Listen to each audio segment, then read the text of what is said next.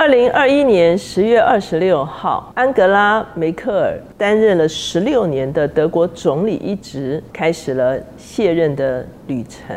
对她而言，她的一生是从铁幕女儿一直到欧洲母亲，所以她的传记被称为是一场卓越的史诗之旅。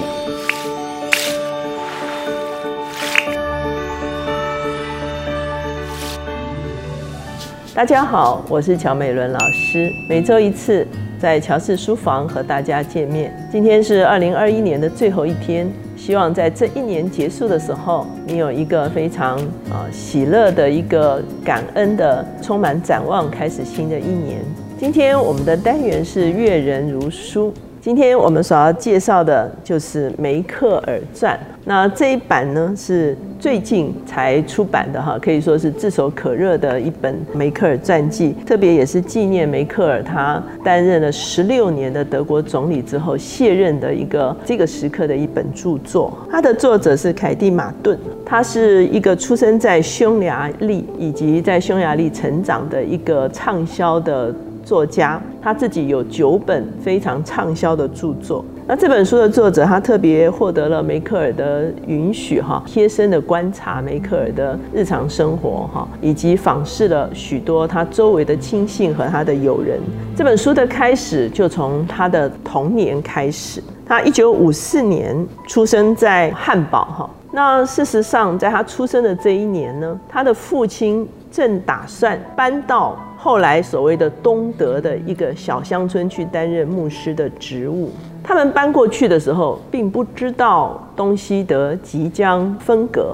等到他们搬过去之后，有一天，他的双亲回汉堡去探亲，车子开回到乡镇的这个路上的时候，就开始看见大量的铁丝网放在路边。他们万万没有想到， 在一夜之间，东西德完全的被隔绝了。父亲是牧师这件事情，对他的成长过程呢，造成不少的影响。因为父亲是牧师，所以他从小就对圣经非常的熟悉。他说，对他而言，他相信这个世界是有限的，需要有超越今生的存在，让我们得以忍受目前这个世界。 我们都会犯罪，但是能够得到宽恕，也避免自己被责任压垮。如果我是无神论者，我很难承受我一生这么重大的重担。他是一个非常有天赋的学生，在他求学的过程中间，可是他非常害羞哈。他的老师形容他说，站在台上的时候，他总是看着自己的鞋子。那他自己认为，因为他有这样子的一个宗教的背景，所以他在学业上要比别人更加的努力。 可是呢，事实上他心中还是有一个小小的叛逆之心哈，所以呢，他在1969年的时候，他偷偷的溜进学校的厕所听广播，就是当时候西德的总统候选人的演讲辩论。也就是说，他其实已经开始向往铁幕之外的一个世界。在他19岁的时候，他来到莱比锡读大学，就是读物理哈，全班只有7个女生哈，他的表现非常出色。男生邀他去这个 跳舞是因为想要请他帮忙补习功课哈。在1974年的时候，他遇到他的前夫梅克尔哈。 1年之后，他们结婚。可是，在1977年的时候，他们就离婚了哈。那梅克尔其实是她前夫的姓，之后呢，他就没有改变这个姓哈。到了1985年的时候，就到了东柏林，在科学研究院来任职。他也听到了西德总统当时候在中战40周年的一个演讲，表明了要对德国的大屠杀事件要诚实面对哈。 他非常的震惊哈，为什么呢？因为这个跟他们在东德所受的教育完全的不同。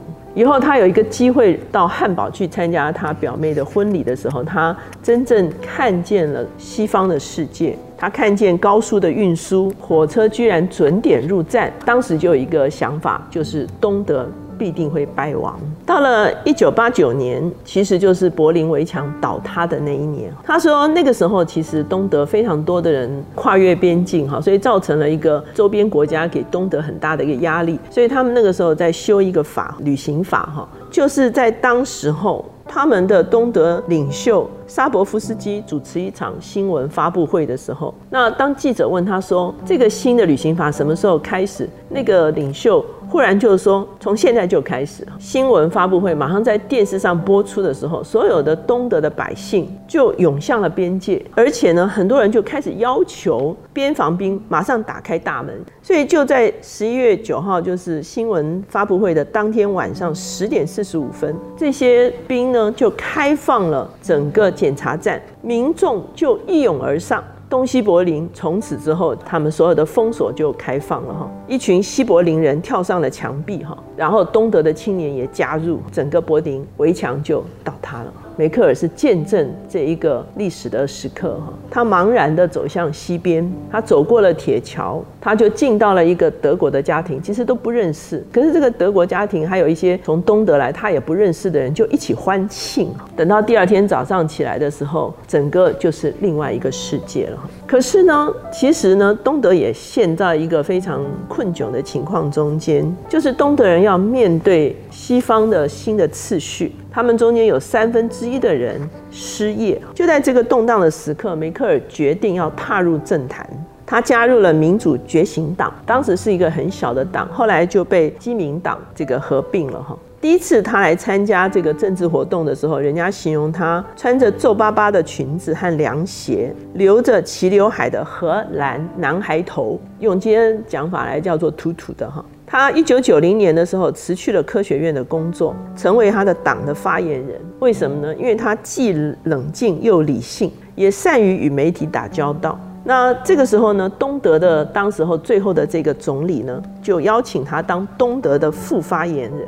那在1991年的时候，整个德国的总理就是科尔。 科尔被称为是梅克尔的政治导师哈，组成这个联合政府哈。那他需要一些代表性的人物，他需要有女性加入他的内阁，他也需要东德人加入他的内阁。刚好梅克尔就非常符合这样子的一个角色，所以呢，科尔就任命他做妇女与青年部部长。那个时候他才36岁。从此之后，因为她是少数的女性的阁员哈。 他的服装总成为人家评论的焦点。其实呢，你这些年观察梅克尔哈，他的服装是既简单哈又利落哈。那到晚期的时候，他就开始穿单色的，可是色彩鲜明的简单的套装哈。可是当他踏入政坛之初，其实除了科尔啊提携他之外，所有的男性的党员跟阁员都非常不喜欢他，很多人想办法要把他拉下来。他跟这个科尔一起到美国哈，当时候是老布希当政哈，之后呢，他们也到了以色列哈。可是整个旅程呢，他是深深的被冷落哈。他们来到加利利海，就在加利利海边的高处眺望，导游就指出来耶稣5饼2鱼的地方哈。他说他似乎在迷茫中找着了立足点。之后他看到本笃的修士照顾残疾的青少年，他非常的羡慕。 他说：“这是我需要的力量。”所以呢，你会看见信仰总是在不经意的时候，成为梅克尔重新得力的一个源头。在这个科尔的引导下，德国渐渐成为了重要的工业大国，也成为欧陆的经济强权。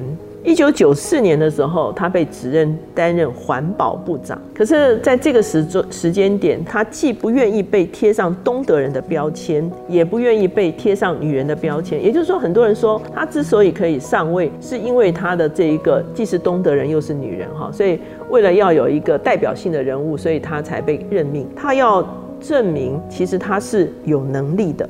他写文章说，只要领导阶层没有妇女，无论媒体、政府、企业，妇女的榜样就会由男人来决定。然而，大家对女性的关注就是她是否结婚、是否生子、她会不会流产、她有没有兼顾家庭。男女平等所意味的就是妇女有塑造自己人生的权利。 坦白讲，梅克尔一生不承认自己是女性主义者，那他也拒绝很多人对他说性别的笑话。那他认为对抗歧视最强大的力量就是获致成功，因为德国是工业强国，所以环保部长所要面对的包括工业、包括法规、包括经济、包括各个联邦不同的立场，其实是非常复杂的。而梅克尔当时候他已经开始学习国际事务哈，他私下向各国的大使请教。 非常多的事情。1995年的时候，他站在蓝色巨大的地球下，欢迎160个国家来参与第1届的联合国气候变迁大会。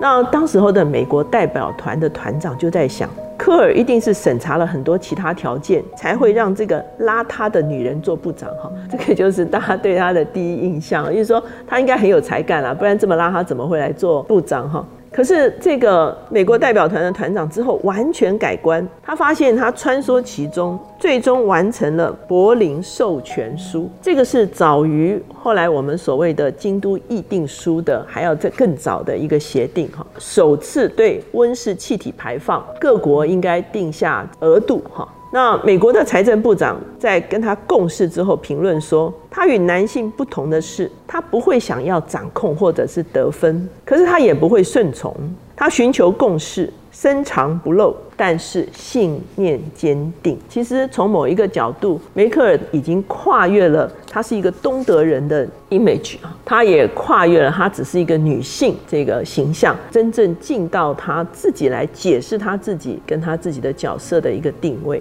那1998年的时候，科尔当时的总理因为非法政治现金下台哈。那接任的施洛德呢，其实常常对梅克尔非常的不礼貌，常常想要激怒他哈。那甚至在这个2005年，好，他们选举之后哈，当时候是科尔支持梅克尔出来竞选哈，获胜之后，施洛德他们的这个政党跟梅克尔的政党只差几票哈，所以可能是要组成联合政府，所以施洛德很生气哈，因为施洛德认为说你们一定派不出人来当总理哈，组成联合内阁的时候，可能我还是总理哈，所以他非常的得意哈。等这个施洛德滔滔不绝之后，梅克尔上去冷静的说了一句话。可是你们没有赢啊，就决定他自己起来阻隔。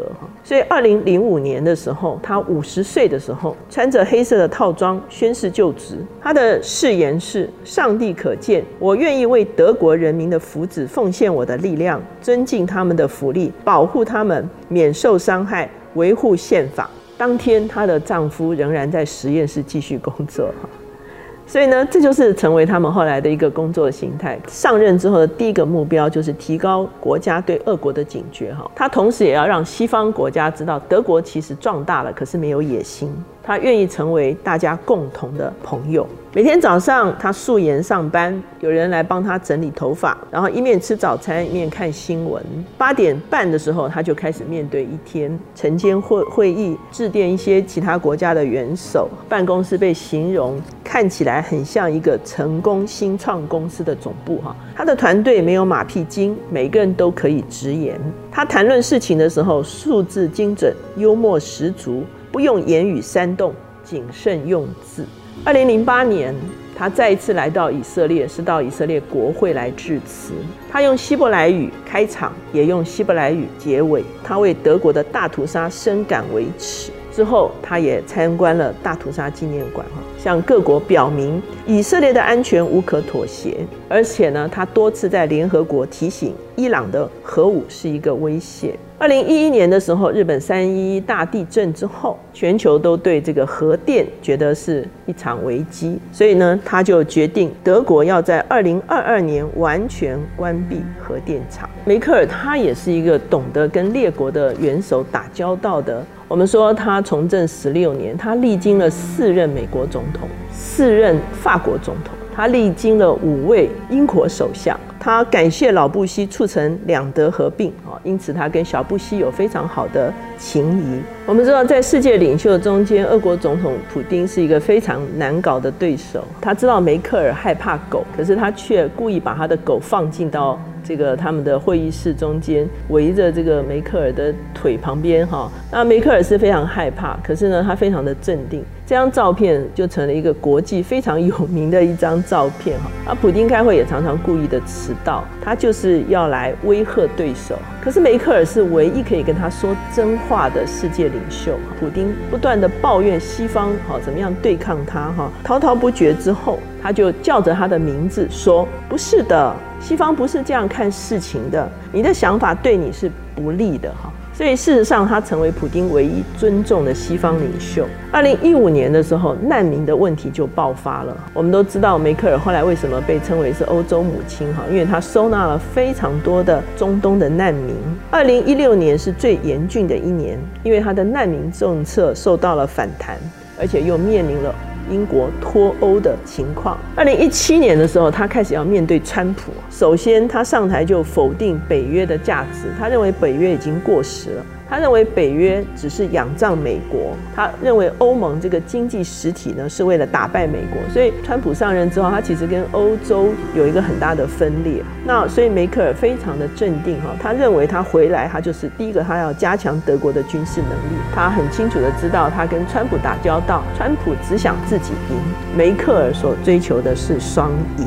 2017年，法国的马克宏登台，所以梅克尔好像找到了一个伙伴，共同面对了民粹主义，马克宏的出现让他不再孤军奋战。2020年的时候，全球对抗新冠疫情，梅克尔镇定地发表谈话，平静而严肃地说：“我们要封城，不要囤货，开始去关怀周遭的人。”很多人就目睹梅克尔亲自在超市购物。他说他的购物车上只有少数的货品哈。在今年的10月22号，他出席了最后一场欧盟的高峰会，他获得了欧洲领导人全体起立鼓掌致敬。梅克尔一生出席高达107场欧盟峰会，经历了许多世界重大的转折。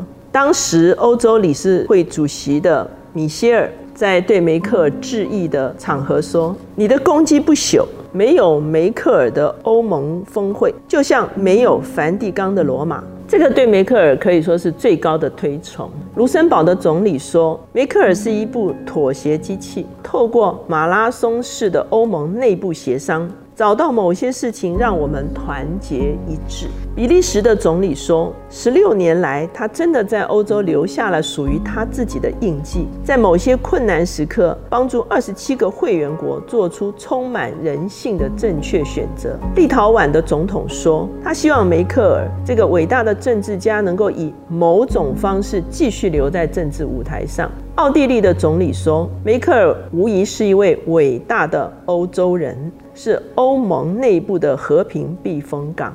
很多的评论说，梅克尔德国虽然是大国，可是他从来不威吓小国，他反而成为很多小国有需要的时候的一个仲裁者或者是一个协调 者。最后，他受德国之声访问的时候，他退休之后最想做的事是读书和睡觉。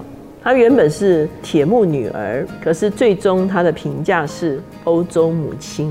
他跳脱了女性既有的固定的形象，用他科学家的头脑以及女性的一个关怀， 真正的为欧洲，甚至为世界做出了这个时代的一个贡献，所以这本书最新的《梅克尔传》推荐给大家。